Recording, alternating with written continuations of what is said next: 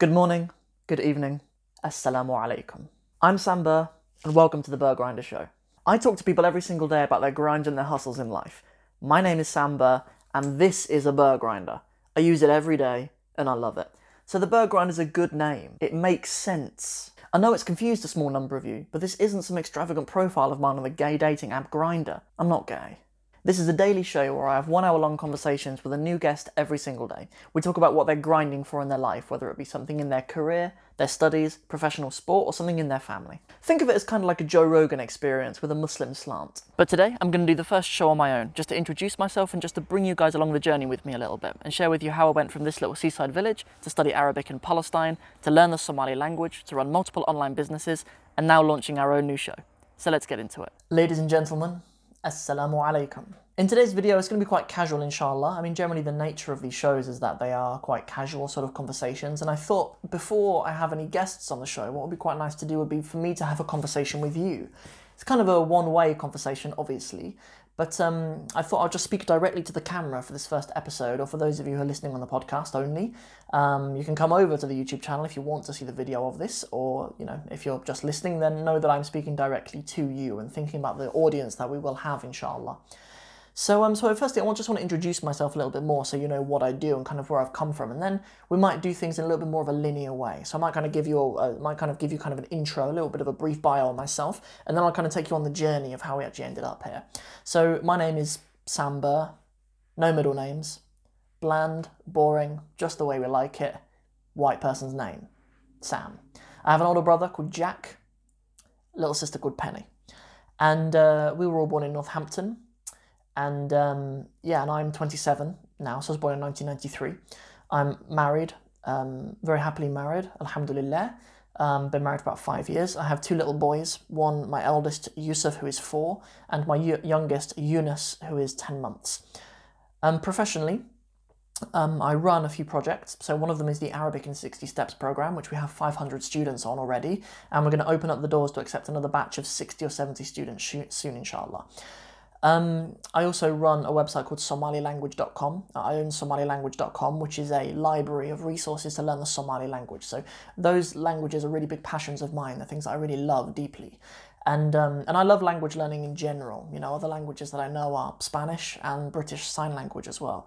Um, those are my those are my languages, and I love them. And I'd also like to learn Swahili eventually as well. Um, so that's kind of what I do professionally, right? So those are kind of two projects that I have that I've built over the years, and they're kind of running in the background. But my kind of majority of my day to day is running this show now. Um, this is a daily show where I'm going to be having one hour long conversations with people who I admire, people who are achieving things in their lives, people who have influenced me and are influencing others from a range of different disciplines. You know, it might be people who are striving for something in their career, it could be something in sport, it could be something in their family. Um, you know, just any kind of grind, whatever their grind is. You know, obviously with the name of this being the Burr Grinder, it's about the nature of grinding for things in your life because it's something that we can all relate to. You know, and how hard you grind for whatever you want in life is is a variable that we're all in control of. You know, there are lots of other things in our environment which we don't have control of. What other people will say to us, the decisions that other people will make. But something that we can control is how hard we work, is the amount of effort we put into something, the decisions that we make to allocate time that are positive, that contribute to the positive things that we want in life, rather than spending our time on things which do not. So, um, so those are the kind of guests that we have. As I'm recording this right now, I've already recorded a few of the episodes with a few of our earliest guests. We have a fitness professional, we have an amateur MMA fighter, as well as a professional Arabic teacher, and then we have other people who are who have large audiences and are achieving great things in their own disciplines as well, already booked into. So you have lots of really nice shows to look forward to, inshallah. So that's kind of where I'm at now, right? So if we can kind of turn the clock back a little bit to obviously I've already mentioned that I was born in Northampton, 1993.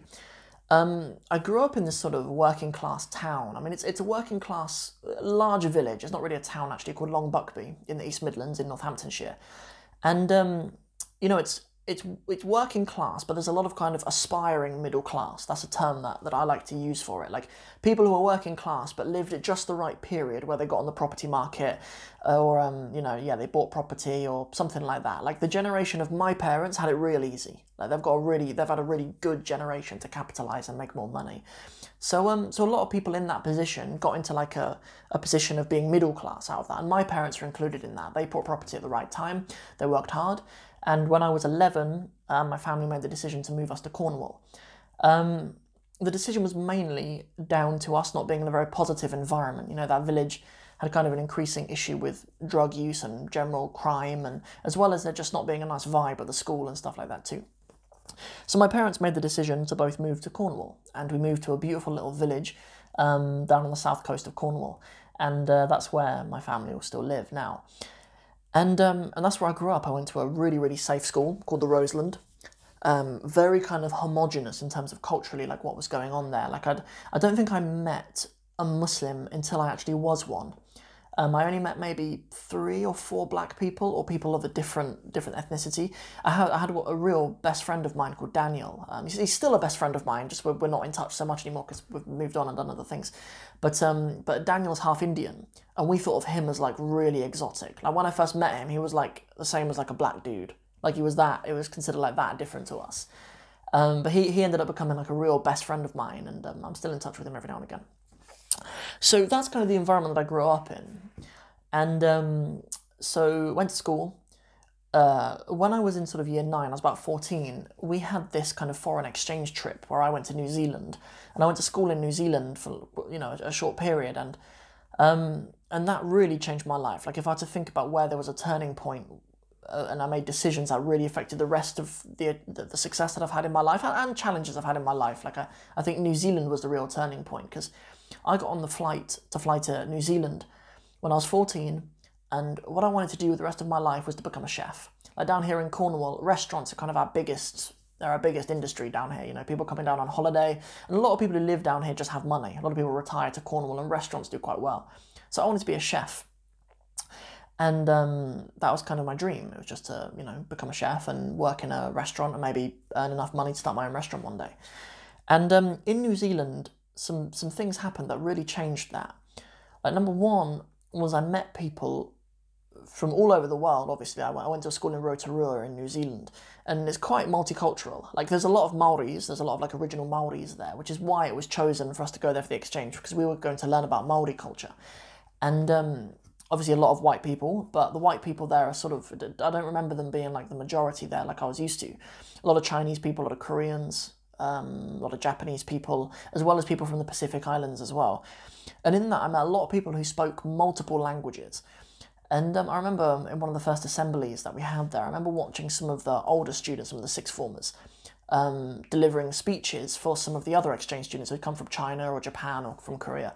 And I saw people who looked like me, with like white faces like me, and sounds come out of their faces that they just didn't match up and it fascinated me. But what fascinated me even more was that they weren't that smart. You know, like some of those six formers, like I'd, I'd sat next to them in the cafe before or whatever, or I'd like had lunch near them and heard their conversations and stuff. And these people who had learned a language, and it was so impressive to see people who were obviously just white like me, speaking like perfect Korean or perfect Chinese. And um, that was really amazing. So I thought, well, these people aren't that smart. Like I could do that with a bit of enthusiasm, you know, with a bit of effort. I could do that. And um, when I was there, I was actually living with a guy who um, who was f- like from another school who also came on that trip from from Cornwall. A guy who spoke Spanish as well. I remember even hearing him like speak Spanish on the phone to his dad, and then speak English like perfectly to me.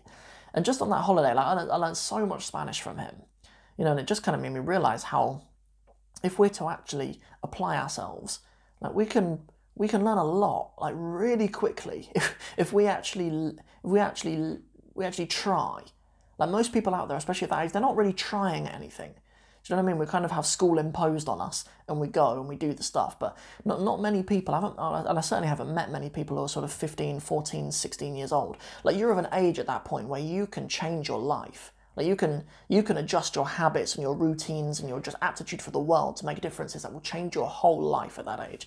But so many students just aren't doing it, they're not using it. And I had the great fortune that I had that bit of inspiration at that age, and that, that encouraged me to change.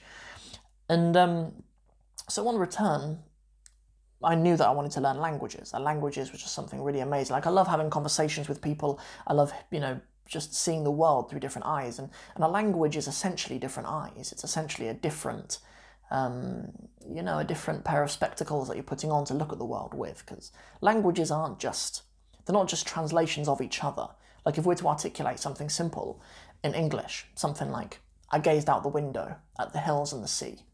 That translated into another language can have all sorts of different connotations. You know, it can be tied into different proverbs that they have, it can be tied into rituals that they have, it can be tied into a history that they have connected to different things, and I found that fascinating. So I started kind of self teaching myself Chinese, started improving my Spanish. Um, yeah, those were the ones that I focused on. I, I, I, was very fortunate to have an auntie of mine who used to be a, a tech writer for Google. And I remember her telling me at one of the talks that she went to, where some of the founders of Google were speaking, Sergey and Larry, they were saying that if they were to have children, the advice that they'd give them would be to learn Mandarin. I remember my auntie telling me that, and I was like, right, that's it, I'm to learn Mandarin. So, um, so I went back to school, obviously, that next year, year 10 or year 11. Here in the UK, for those of you who aren't in the UK, that means that you're sort of 15, 16 years old. And I just worked really hard. Like I just worked really hard, and I'd get up like a couple of hours early before school to learn Chinese, to learn Spanish, to study things that I wanted to do, to try to improve myself, to go on runs. And at, at that stage as well was when I was accepted to play rugby for Cornwall. Down here in Cornwall, rugby's a big deal. Like down here, it's more important. It's, it's more popular than football down here. Like it's rugby's a big deal down here. So um, yeah, and I was accepted um, to play rugby for Cornwall. It was um, you know, it was a huge um, honour to, to wear the, uh, the, the black and gold jersey and represent this county in, in rugby. So, yeah, so so you know, some some real hard work went into some things that I achieved at that age in my life, and came out of school with okay GCSEs. I mean, the turnaround was big because I went into that just not caring at all. It was like like I need just some basic grades just so I can be a chef. Like, that was all I cared about. So so that so although like the grades weren't amazing, we're not talking about like 10 A stars or whatever, the turnaround was really big. So um got accepted into college and uh, studied Spanish, studied study of religions, studied English literature and a subject called world development. And um so the, one that changed my life the most, obviously, is study of religions. Like I had the opportunity to. I, I come from a Christian background myself, but the, a lot of you who are in the UK, you probably are familiar with sort of working class people who are from a C of background.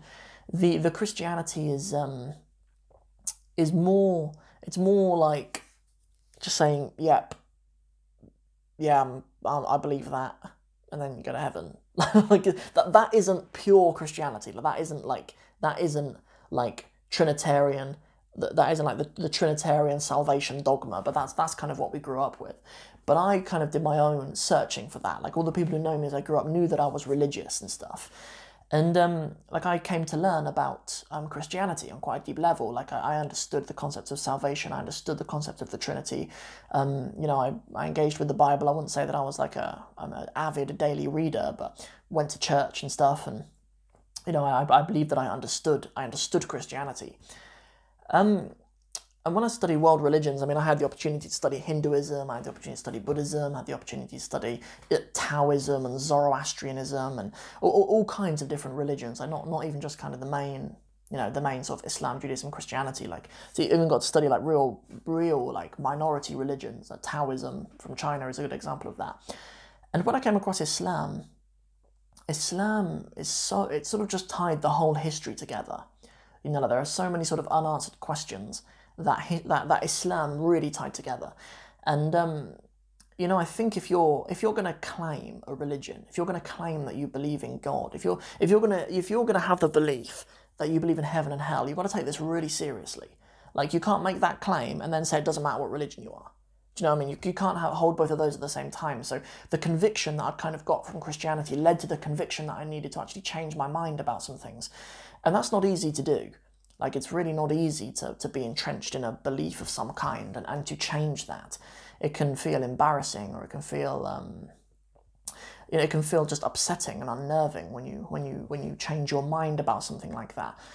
And um, you know, so I, I, kind of came to study Islam and came to believe that I understood Islam, and it, it made sense from my understanding of the other world religions and the history of it that it all came together with this final message that that God would preserve for us until now, and the fact that the very words that were uttered by the Prophet Muhammad peace be upon him, it's important to us that they're preserved now, and I found it fascinating. It's even observable in the Muslim community you know, like until now, like sometimes I sometimes I lead the prayers at a mosque in Cornwall, and I also did when I was at college, at a university rather.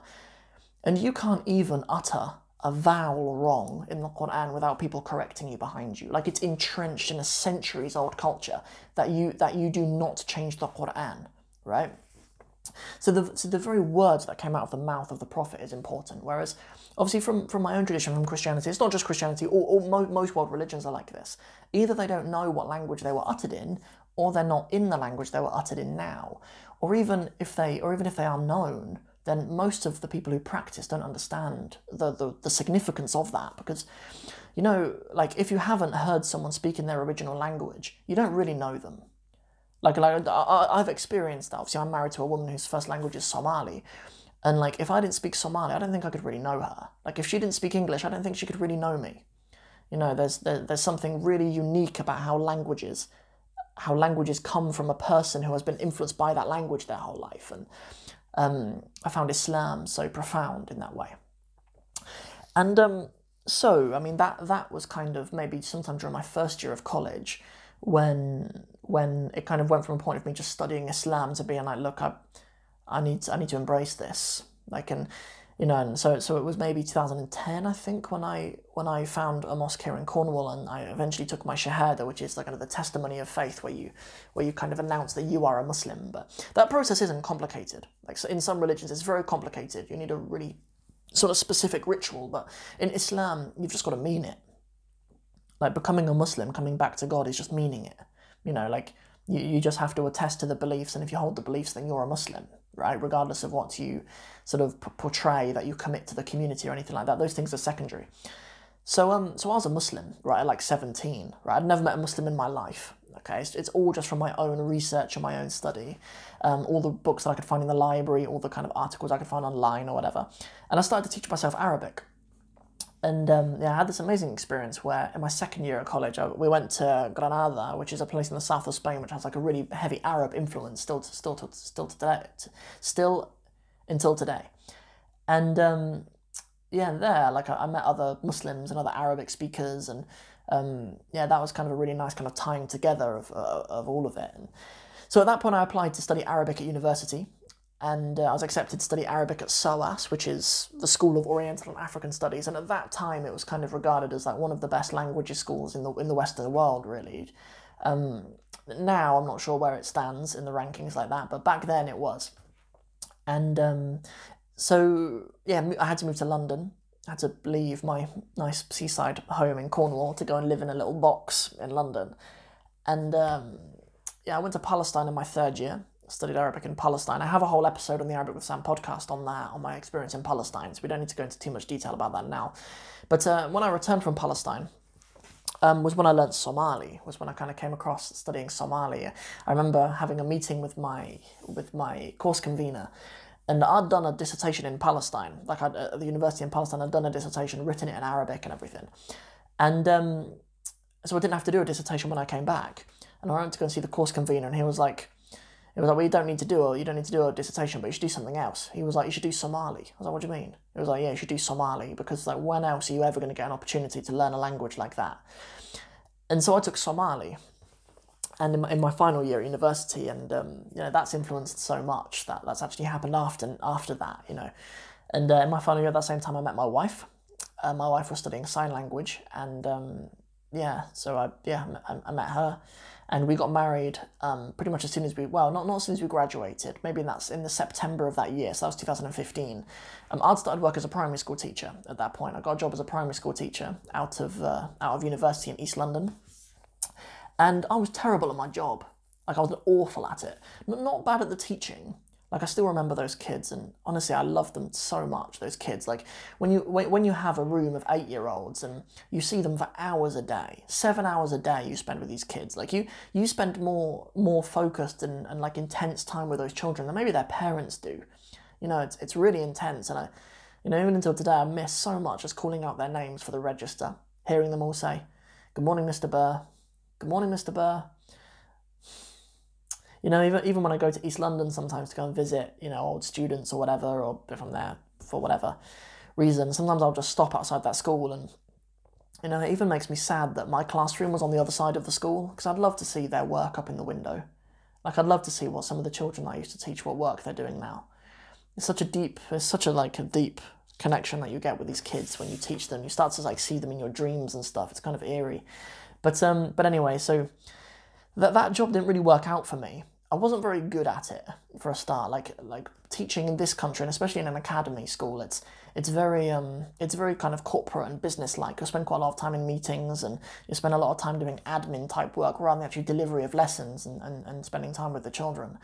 And um yeah, and it just I don't know if I put too much pressure on myself. I don't know if like you know, I don't know if the fact that I got married just two weeks into the job and and at the same time as the job, you're also having to do you're also having to study education at the same time as being a full time teacher, and it's it's a lot.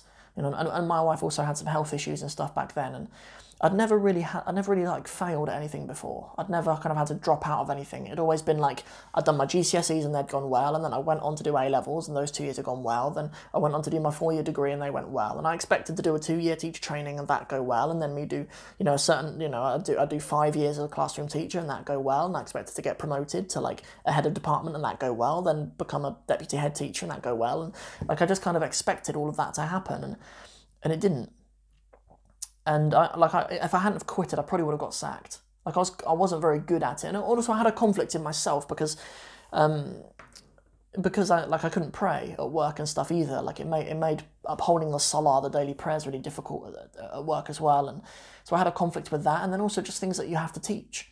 You know, I found things in the curriculum kind of upsetting and stuff. Like I, the fact that we, I, I was teaching on Black during Black History Month, and I remember delivering like this sort of tokenistic lesson on at Muhammad Ali or something and, and thinking like why is it that I've got a room of like loads of black kids here?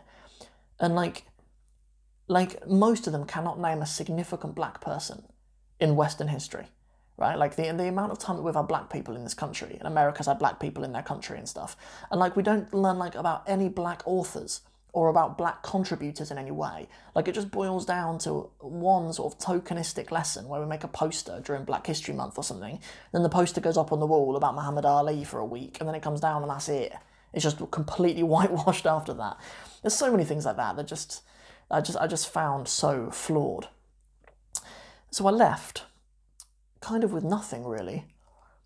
Um, and I just I knew that I wanted to start something of my own and um, my, my wife had told me that she was pregnant like a month before I quit. And most people kind of they think, okay, if you if your wife's pregnant, if you've got a job, you need to keep your job no matter what, no matter how miserable it makes you. But at that point, I just kind of I, I didn't think like that for some reason. I thought, well, if my wife's pregnant, I'm gonna have a child that I want to spend time with. I'm, I'm gonna have a child. I'm gonna I, I want to have a balanced life growing up. So I need to build something up for myself, you know, to have a more balanced life, to have potential potential to earn more money. Not that that's easy, but to at least have the potential for it.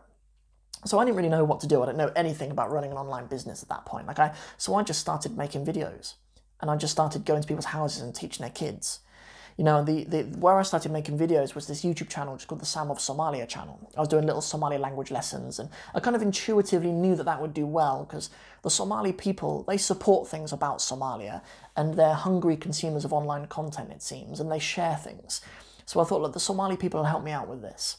Like, so, so I just started sharing bits of Somali that I was learning. Like, I'd recently got married to a Somali woman. I'd done one year of learning Somali at university. So, like, I knew a bit. And I knew that I could share some stuff that was educational and sincere. And, um, you know, that started to go well. And then just my kind of teaching Arabic to kids, I started to think, like, why am I, why am I turning up to lessons and just thinking of what to teach them? Like, why don't I write something that I can teach all of them and I can have the same curriculum for all of them? Because they will pretty much want the same things. And, and the, the things that I started to do then became what is the Arabic in 60 Steps program now. And, um, you know, that YouTube channel, the Sam of Somalia channel, is what has kind of become SomaliLanguage.com now. Yeah, so, um, you know, th- th- those kinds of businesses grew and it's just been working on them and adjusting them and trying to figure out what I what I, what I'm going to contribute to the world, you know, because it's not it's not about making money. There's lots of much easier ways to make money. Like if you if you're out just to make money, you don't teach languages. Certainly not Arabic and Somali. Like if if that's your only goal, like you, you don't do that. You do things that are much easier than that. You know, you do consulting or something, or you do something that you can charge a premium, or you sell a one thousand dollar course or something like that. That's that's things that people do these days if their main goal is earning money. And um, so all of that seems like a blur really from then. You know, that that that would be sort of beginning of 2016 and just so much has, has evolved from there, really. I mean, the, you know, the Sam of Somalia channel now, nearly 30,000 subscribers we have over there. The Arabic in 60 Steps program now is entirely online. I do, I do very, very little kind of one to one, although all the students on that program have access to my phone number. I have a mobile phone right here that I turn on every single day, and I answer all of the students' questions every single day on the Arabic in 60 Steps program. But it's all moved online, and, and SomaliLanguage.com is a subscription um, subscription model uh, where students pay like five pound a month and they get access to everything forever, and um, and that's it. Where are we? What else is missing from that? So we had our second baby, Yunus, ten months ago. Um, yeah, he just kind of fell into place in there, and that pretty much brings us up to the launch of the Burr Grinder Show. So perhaps a question that we finish on is why do I want to launch the Burr Grinder Show? Why don't I just focus on the other two things? Well, you know, I I love to have conversations with people and continue my learning and to continue to talk about a range of different things because I'm not not only interested in Arabic and Somali, like I love business and running online companies. I love kind of lifestyle design. You know, a lot of a lot of why I wanted to run online companies isn't just for for money or just for something to do. It's because I care about lifestyle design. I care about you fashioning your life in a way where you can live where you want to, and you can have the routines that you want to, and you can uphold the things that are really fulfilling for your life. And so I care about that. I care about wildlife. Like I care deeply about animals and about wildlife and nature, and especially African African wildlife. There's even other things like coffee that I love. Not not just I don't mean like I just like going to Costa with my mates and having a coffee. I mean I'm interested in the history of it, in the growing of it, in the roasting of it, in the preparing of it, in the in the industry and the business of it. I love sport. You know, I love jujitsu, I love martial arts, and there's lot, lots of kind of things where I thought we could create this platform where I'd have an opportunity to speak to people who are achieving things in all these different areas. Not not, not just in those areas that I'm interested in, but but it but if they're if they're kind of grinding and achieving great things, whatever their kind of niche or their industry is, and that's something we can all learn from, something we can all relate to. And it's an opportunity for me to project my best self out into the world, I think, as well by doing that. So that's everything for the first episode of the Burr Grinder Show. I hope you've enjoyed it, and if you did, then I'd really like to ask you to subscribe. Uh, please subscribe to our channel, and please check out please check out the show on all our different platforms as well. I'm making an effort, working really hard to uh, build our audience on TikTok, to build it on Instagram, to build on Snapchat, to build on Twitter and Facebook, on YouTube, on all the different podcast platforms, and and, and even on Twitch as well. I'm hoping to do like a games night um, every week on Twitch. We might go for Wednesday evening or something on Twitch, but on all of them, it's just the Burr Grinder. The Burr Grinder is the name on all of them. So um, yeah, so please on whatever platform you enjoy taking part in the show, then um, you like to watch it, you want to engage with me, you want to chat with me and socialize with me and to hang out with me, then whatever platforms fit best for you, then uh, please go and follow and please support over there. So that is everything for this video. Thank you so much for joining me for this introduction episode, and um, yeah, join us tomorrow for our next episode of the Burr Grinder Show. So see you guys in the next one. Have a great day, and assalamu alaikum.